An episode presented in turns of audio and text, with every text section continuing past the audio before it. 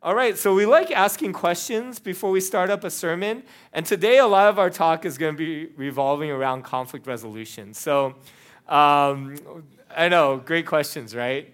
Super vulnerable. So, who was the last person you had a conflict with? Uh, if they're sitting next to you, just pat them on the back. If they're across the room, just point at them. And how was it resolved? And then, second question how was conflict resolved in your family growing up? What were some healthy and unhealthy tendencies that you have adopted from your family? So I think about my family, and um, I, I feel like we've improved a lot as a family, um, you know, resolving conflict. But growing up, it was hard to separate conflict from anger. You know, there was, I felt like it was always married together. It was hard to sit down and, and have this um, confront, confrontation without it being explosive.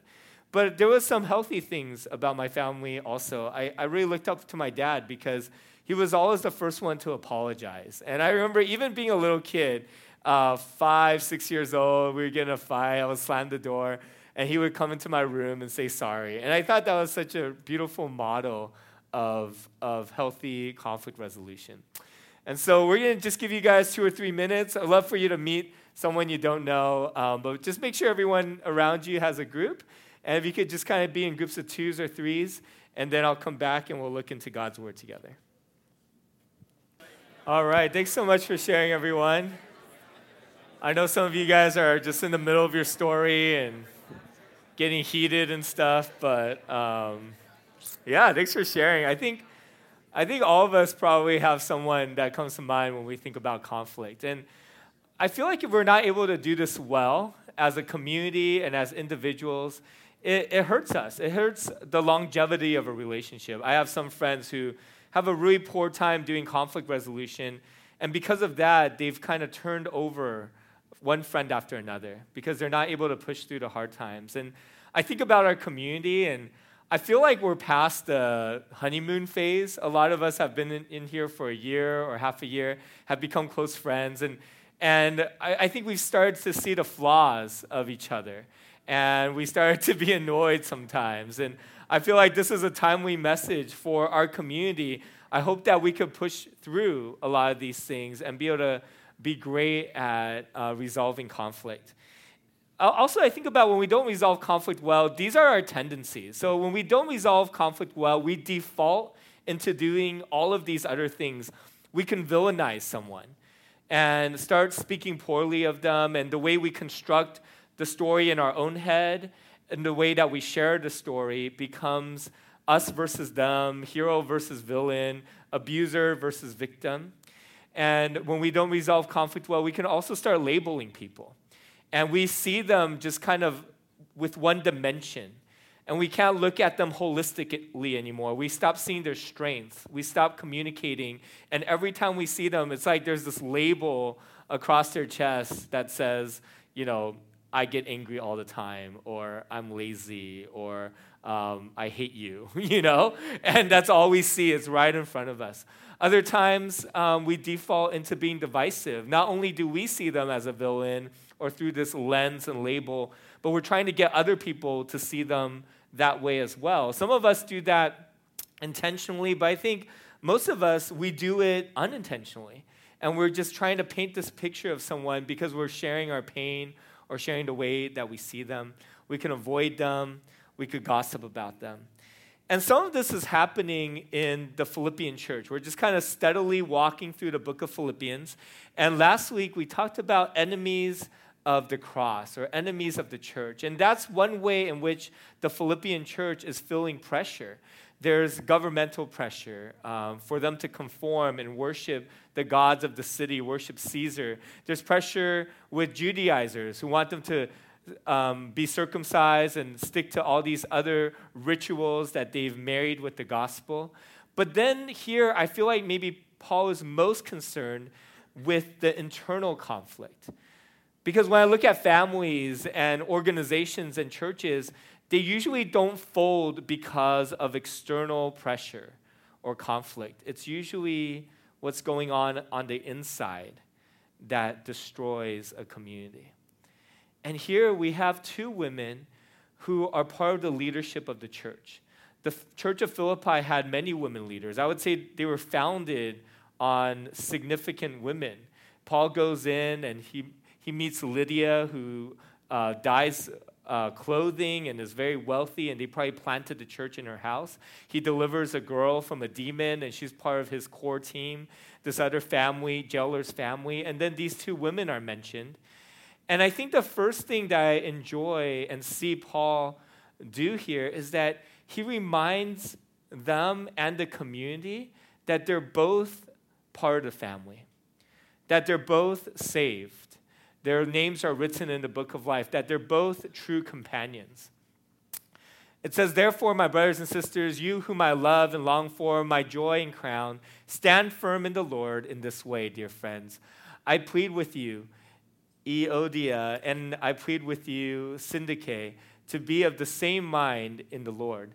Yes, and I ask you, my true companion, to help these women, since you have contended at my side in the cause of the gospel along with Clement and the rest of my coworkers, whose names are written, whose names are in the book of life. And so here, you know, there's this probably shock and awe that Paul's singling them out, right? Like if I just picked out two people and was like, by name, stand up, make up, you know, say, I'm sorry, that's a little awkward. And, and uh, when Paul wrote letters, they were uh, they were read out to the congregation by the elders. So these two women are being called out, but at the same time, like I said, they're being honored. And their faith and their salvation and their significance to the community is being elevated. But at the same time, Paul is recognizing that they're having a hard time coming together. And he says, hey, not only um, am I exhorting you to be of the same mind, but I'm asking people around you um, to help you in that process. And so I hope that today, when we, we look at this text, we see the context, but we're really just to flesh it out in some practical ways to resolve conflict. Usually, I like my main points and my applications to point directly to the text, but I'm kind of done here. So we're to move into just kind of my journey and hopefully some principles of how we uh, can resolve conflict. And so, some of these principles are from the text, but some are not.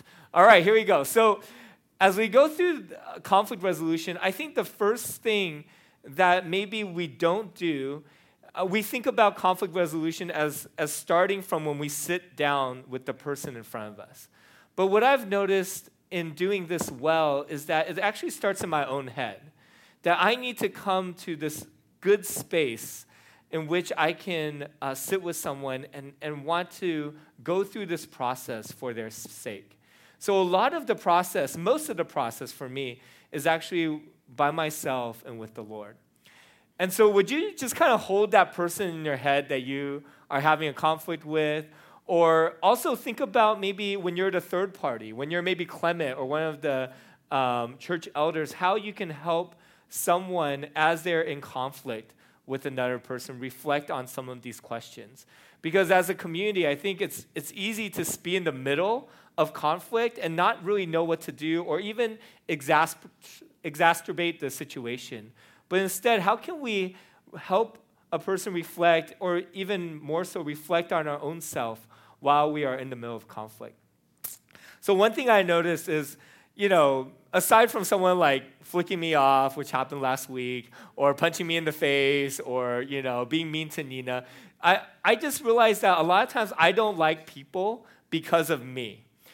And most of the time when we don't like someone, we feel like it's their fault, right? They're being a jerk, or they're not nice, or they did something. But I realized that most of the people I don't like, it's actually more or a lot of me in there versus it just being about the other person. And sometimes I realize that because other people want to be their friend, which is very confusing, right? Because I don't want to be their friend. But then I realize, oh, maybe other people like them, and maybe I don't like them because of me. So some people in my encounter with them, they'll start to trigger my trauma. And trauma means that I experience something in front of me, but I don't react to it in this specific experience. I'm actually reacting it to it in the whole history of my upbringing and the other times that this incident has occurred. So, for example, someone will be a little mad at me, but I will respond emotively like he's yelling at me full volume because that's a place of trauma in my life. So as I'm experiencing this like low level anger, I I also experience like my mom yelling at me, my goldfish staring me down, my classmate making fun of me, my teacher being upset, right? So that's what trauma does. And there's certain people in our life that trigger a trauma for us, but for other people, there's no trigger. And we experience them in a way that's um, deeper and more traumatic than others. Other times, I don't like someone because they wrestle or they have a weakness in one of my strengths. And I have this pride in me that says, man, I have no idea why you would be bothered by that. Or I don't know why you're acting this way, right? Because I don't struggle with it. So, for example, you might not know this, but I actually work really hard. I have a high work ethic and I can do a lot of hours. And I don't get people who are lazy or who are slothful. And when they share that with me, I just, I just, there's this part of me that just kind of feels like, man, just pick up, pick yourself up by your bootstraps. That's a real expression, right? I don't think I've ever owned boots, but it sounds really good. And you know, go work and and work hard and grind it out. And there's a sense of pride that I don't like people who have contradicting values to me, even though some of my values has its downsides as well. And lastly, there's people who rub me the wrong way because they, ha- they share my weaknesses. But especially, they share the weaknesses in which I am blind to or I am in denial of. But because they have it, it's sitting in front of me, I actually have an allergic reaction to them because I'm reacting to myself, almost in this subconscious way. And so um, there's people that I've met who are, you know, talk about themselves all the time and really prideful. And I'm like, man, I really don't like those people. And then a year later, I'm like, man, I really don't like me, you know? And when we are able to do this well, we're able to say it's not just about this person. But when I'm in conflict, when I don't like someone, that there's parts of me involved as well. And then the second space I try to reflect on is uh, my own humility. And um, it's pretty easy. I just pull out the three worst sins I've ever done, and I compare and contrast with the way they've wronged me. I'm like, well, they're not that bad because they didn't do my three worst things. And I think when I approach them in that uh, space, um, there's not this judgmental, top down, you suck, I'm better sort of thing, but it's like, hey, we're all in process and we're all sinners. And then I start asking these questions like, Are you angry, bro? You know, I ask that to myself, You angry, bro? And, um, and I think when I sit down with someone, I need to ask, Hey, is this, am I confronting them because I want them to feel the pain I'm feeling? Am I confronting them out of just lashing out and, and being vengeful? Or am I sitting down with them and coming to a place where this conflict isn't just about me being in pain or me being offended anymore. That I can come to a place where I'm actually serving the other person and, and there for their benefit. That my end goal is that I want this person to benefit from the conversation and not just enact um, hurt because I feel hurt. And also, do I love this person? At the end of the day, when I'm sitting down with them, do I actually care about their soul? Or again, is it just about me? I remember I was uh, sitting down with someone um, uh, who was on leadership, and I wanted to just kind of ask this person to, to step down a little bit. And um, I remember going into a conversation, the Holy Spirit just simply convicting me, do you, do you care about this person? And I honestly thought, you know, I don't. Like, I don't really like them, you know, and like, uh, we don't connect. And, and then God's like, before you talk to them, I want you to love them. And so I spent about 30 minutes just kind of walking around, just praying for this person and asking God to open my heart to him and, say, and appreciating him for the work that he's put in to the ministry and really feeling my heart open up. I think before we talk to someone, to say, God, help me to love them, help me to confront them for their benefit. And then asking, God, what are you doing in this person's life? You know, and and there's times where some of you guys have the gift of discernment or the curse of discernment, and you meet a person and you see like the 15 things that they're terrible in, you know, and all their character flaws. And that's just how you perceive the world. And there's good and bad to that, right? And I think for me, um, wanting to pastor people well, there's times where I want to confront spe- specific issues, and God just gently says, Hey, I'm not working on that person in that way yet. And kind of asking me to hold back and just pray over them and, and be okay with them not improving in the specific area. And I had a hard time with that until I reflected on how God does that for me, like forever. And, you know, I, I think you've experienced this as well growing as a Christian. Like, God brings up two things in your life that He wants you to work on. And you swear that once you're done with those two things, that you'll be perfect, you know? And then you finally improve on that second thing, and then God brings up two more things, and you're like, man, I thought I'm perfect. And I don't know about you, but I have that experience all the time, feeling perfect and then having more crap brought up in my life. And, and then I look back, I'm like, man, I'm so thankful God didn't just lay out the 2,561 things that I suck at at one time, right? But He's patiently um, gently bringing up one thing at a time for me. And I, I hope that I could emulate him in that. I hope that I could be someone who does that for another, who, who discerns and say, God, what are you working on in this person's life? And help me to patiently walk alongside of them. And sometimes that means holding back and being okay. And other times that means giving them a ton of space to grow because true growth never happens overnight. Right? So that means even when we sit down with someone and point something out, I get mad. I, am like, I told you, I thought you were going to be changed in like 24 hours, right? But God's asking, are you willing to not only bring them, bring this to light, but walk with them in it? And be patient with them and watch them relapse and sit with them and give them tools and be someone who journeys next to them. Those are all really hard questions that I try to sit down and, and talk myself through. And trust me, I don't do this even close to perfectly. Um, but, you know, it, it's good advice, right? It looks good on paper. So there's that. Um, and so sometimes when I'm talking to God and He's like, Yeah, I'm not working on this thing, and I have to hold back. And sometimes I'm talking to God and He's like, I'm working on this thing, but are you willing to work with them? Or do you just want to talk to Him about it and walk away? And sometimes I hold back because of that as well. All right, so once we kind of work on ourselves and ask, ask ourselves about 15 questions, then we sit down with the person. And I love, I think it's always important, if you can, to do this one on one, face to face, eyeball to eyeball. And even just being in front of someone can open your heart to them. Um, and secondly, I, I ask, I think, clarification before confrontation. So I'm, I'm trying to understand the situation, especially if it's a one time thing, I'm offended and there's something I could point out. I, I've, I've like time stamped it, right? One of those incidences. I'm like, I want to hear what they perceived in the situation because I can get so caught up in my lens and how I've told the story that I forget that they have experienced um, their line of thought and their perception and the situation in a totally different way. And I'm hoping to just sit back and listen for a little bit and gain their perspective on it.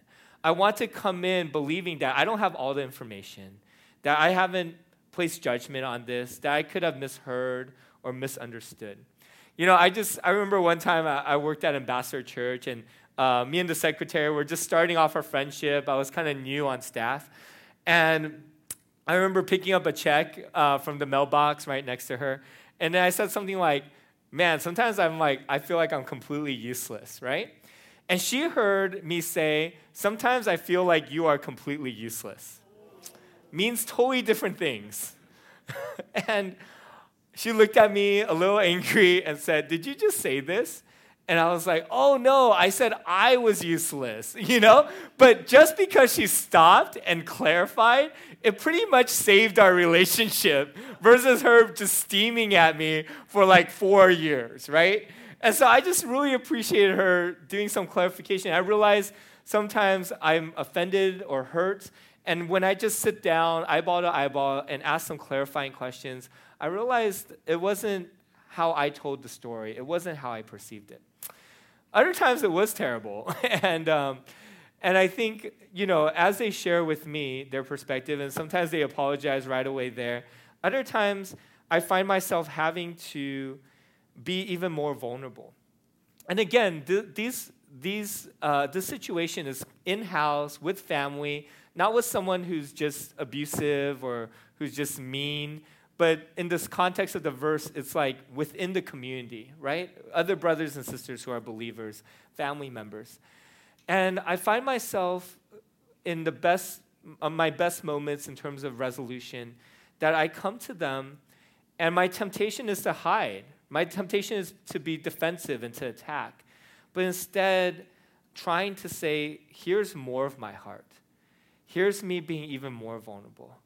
Here's me letting you hurt me again because I'm sharing my hurt with you. And just letting them sit with this and just kind of sharing, hey, like when you when you said this, I felt hurt. Or when you did this, I've I relived this trauma in my life. And just letting them empathize a little bit and then giving him or her room to share. And I found that so many times when I've been able to do this well, I've actually, I mean, you know, I could just have really cool people in my life, but it's the times where I'm able to do this well, humbly, for their benefit, um, you know, with love, vulnerably. I've never had a bad experience. And I'm sure some of you have had a bad experience after doing all of these things, but there's been some really powerful God moments in my life. Like experiencing God in these moments where I'm vulnerable and my friend's vulnerable, and we apologize and we make up. And then I also think about the closest friends I have, you know, the ones that stood next to me during my wedding. And they're not just friends that I laugh with and share hobbies with, but they're friends that we've been able to do this with each other.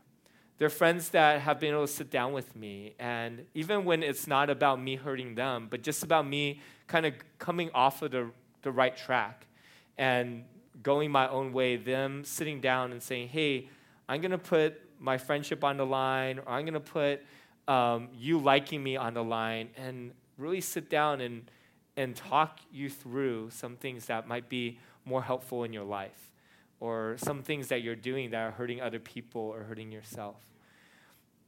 I really pray for a community willing to do these sit downs because there'll come a point where you guys are mad at each other, where you don't like the person sitting next to you, where you don't like your small group leader.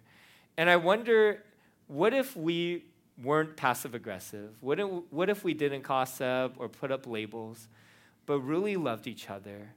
and in humility sat down and really wanted each other to be better in a vulnerable way. You know, none, none of this isn't the hardest part. Self reflection isn't the hardest part. I think the most difficult aspect of all of this, and the thing that undergirds it all, is forgiveness.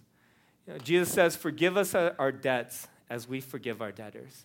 And we're not able to move out of uh, labeling and gossip and judgment if we're not able to forgive first. And forgiveness even precedes repentance. Forgiveness precedes them saying sorry. It's a choice that we make, it's a process that we go through, and it's incredibly difficult. I like this word debt because that's what it feels like. When someone hurts us and wrongs us, it's pretty much like they owe us something. And sometimes we'll say, You owe me something, right? It's a, it's a, it's a debt that, that we have suffered and that they now need to incur and make up for. That's what it feels like. Nietzsche actually talked about this in one of his books. He, he was a person who coined Superman. He was also a, a hardcore God hater. But he had these like redemptive values in this Superman that he was trying to elevate humanity towards. And he goes through human history and he says, when you wrong someone, there is a debt to that. So he goes back kind of to the barbaric stage where if you borrow money from someone or gold from someone and you can't pay them back, you owe them that weight of gold in flesh. And that's how they used to collect. And he uses that and he extrapolates human relationship and one of the most fundamental laws of human behavior as debt. As when I wrong you or when you owe me, I get to collect from you. And then he has this vision of a Superman who lives outside of that fundamental law. And for me, that's Jesus. He does this in the most profound ways, right? He incurs our debt. It's so hard to forgive because you're saying that the debt you owe me from hurting me, the debt you owe me from causing me pain, I'm going to pay for it. I'm going to absorb it. And I'm going to let you go. And Jesus does this on the cross in the most profound way. He takes our debt, He takes our sin, He takes the worst things we've done, and He says, You don't have to pay me back, and I will pay for it. When a hurt is when a hurt happens, someone has to pay. And Jesus is saying, I'm going to pay it. But then he commands us that in view of the cross and in view of his payment for our sins, in that same motion, from that same source and spring, when someone wrongs you, as you have been forgiven, as your debt has been paid, do the same for those around you.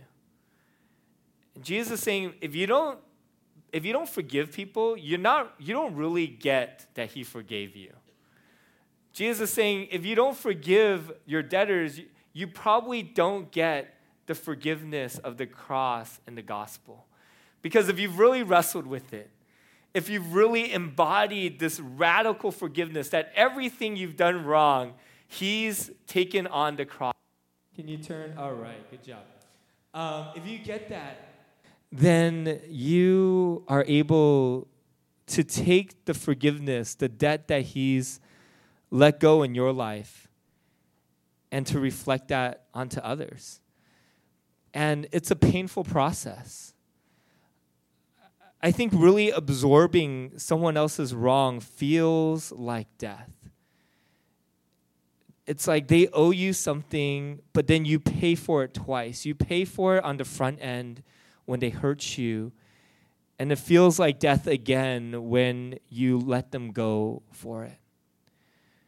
But there's a resurrection as well. That as Jesus paid for our sins, he comes back to life. And there is this resurrection where life is given in our relationship with each other.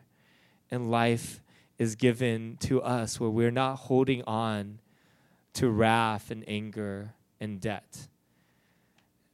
You know, we have life in Jesus. We have relationship with Jesus because of his death paying for our sins, and then this resurrection where we are with Him and we're in love with Him and we experience His love. So without death, there's no resurrection. So I hope that f- for the people you love most, for your family here at Renew, but even for your enemies, you would be able to go through the death as Christ did but then see a resurrection come out of there where you are renewed in your relationship with your families, with your friends, with the people around you. Where we imitate God and we are most like God when we forgive. We experience the resurrection and go through it most when we forgive. There's no greater experience of Jesus than receiving his forgiveness and forgiving someone else.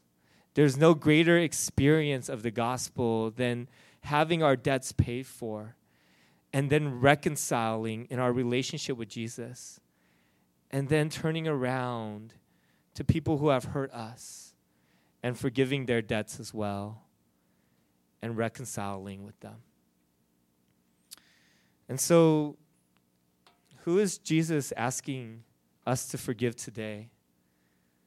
And there's no reason to forgive someone. We have every reason to collect. We have every reason to hold a grudge except that we zoom out of this circumstance where someone owes us, where they've wronged us, and we look at the cross. That's only that's the only reason we have to forgive somebody because we see the cross. Because we see Jesus forgive us. So who is God calling us to forgive because of his forgiveness? And who is Jesus asking to you to talk to as you've forgiven them to sit down with them in love and humility and gentleness and for their benefit? and reconcile to reconcile your relationship with them. God, we just come to you and I'm sure that all of us have someone in mind. Someone that's really difficult to forgive. I pray, Lord, that you would help us not just to see them and their wrongs, not just to see the ways that they've hurt us again and again but will we see the cross today as well? Will we insert the cross into um, this relationship? Because you forgive us, we forgive another.